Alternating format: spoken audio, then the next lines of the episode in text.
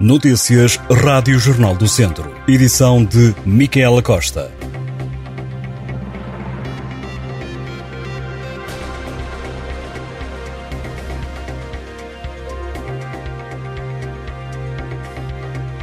A Associação de Solidariedade Social de Lafões, a ASOL, sediada em Oliveira de Frades, queixa-se da falta de apoios do Estado numa altura em que a instituição comemora 34 anos de atividade.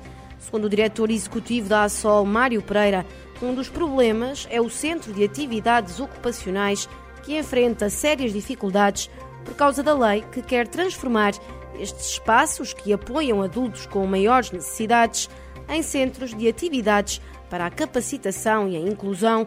O cumprimento dessas novas exigências implicará um aumento das despesas em cerca de 200 mil euros.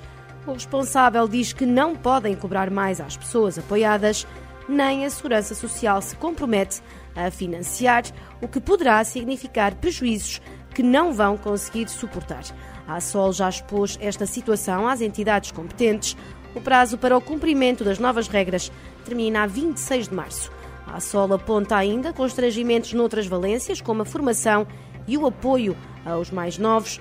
Atualmente, a instituição ajuda 100 crianças, mas o diretor diz que as verbas da Segurança Social são as mesmas de quando apoiavam 40 crianças.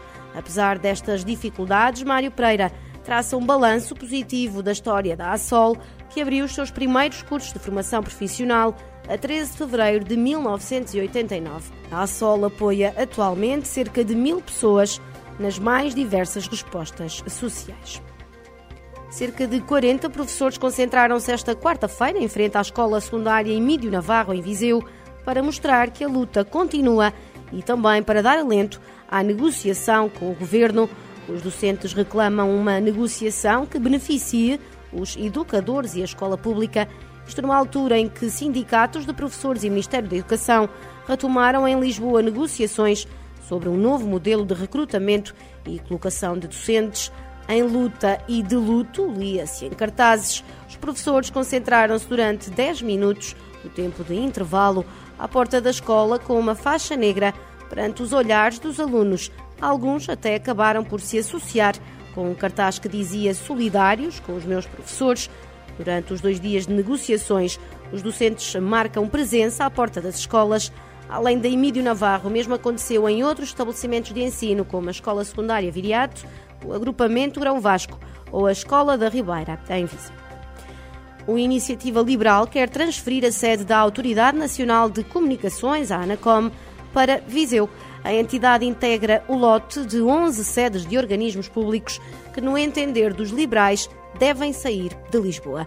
O partido considera que o Estado tem de dar o exemplo e criar novas oportunidades de carreira em vários pontos do país. Para atingir esse propósito, o grupo parlamentar liberal apresentou 11 iniciativas. O deputado Carlos Guimarães Pinto explicou que estas ações visam tirar pressão de Lisboa e trazer mais oportunidades para zonas fora da capital, permitindo assim que mais pessoas possam ter perspectivas de carreira nessas zonas e que sintam que têm ali mais oportunidades de emprego. Entre os projetos apresentados, os liberais propõem mudar a sede do Instituto da Vinha e do Vinho para Vila Real, a Direção-Geral das Atividades Económicas e a sede da Autoridade de Supervisão de Seguros e Fundos de Pensões para Castelo Branco, a sede do Instituto Português do Mar e da Atmosfera para Aveiro, as sedes do Alto Comissário para as Migrações Setúbal, da Direção-Geral da Segurança Social para o Distrito de Braga e do Instituto da Habitação da Reabilitação Urbana para Portimão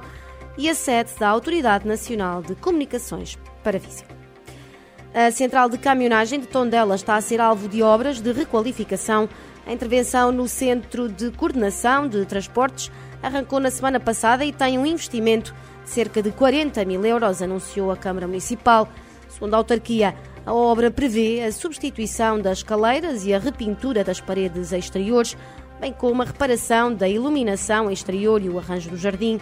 Para a Presidente da Câmara, Carla Antunes, a requalificação da infraestrutura é de máxima importância, já que é uma das principais portas de entrada do Conselho. A autarca social-democrata defende uma intervenção rápida para melhorar o edifício e realça que a central constitui um ponto âncora para a mobilidade urbana de Tondela nomeadamente na partida e chegada de estudantes e imigrantes. Depois da intervenção no exterior, os serviços municipais vão avançar para os trabalhos no interior da central, estando prevista a reparação dos tetos falsos e novas pinturas.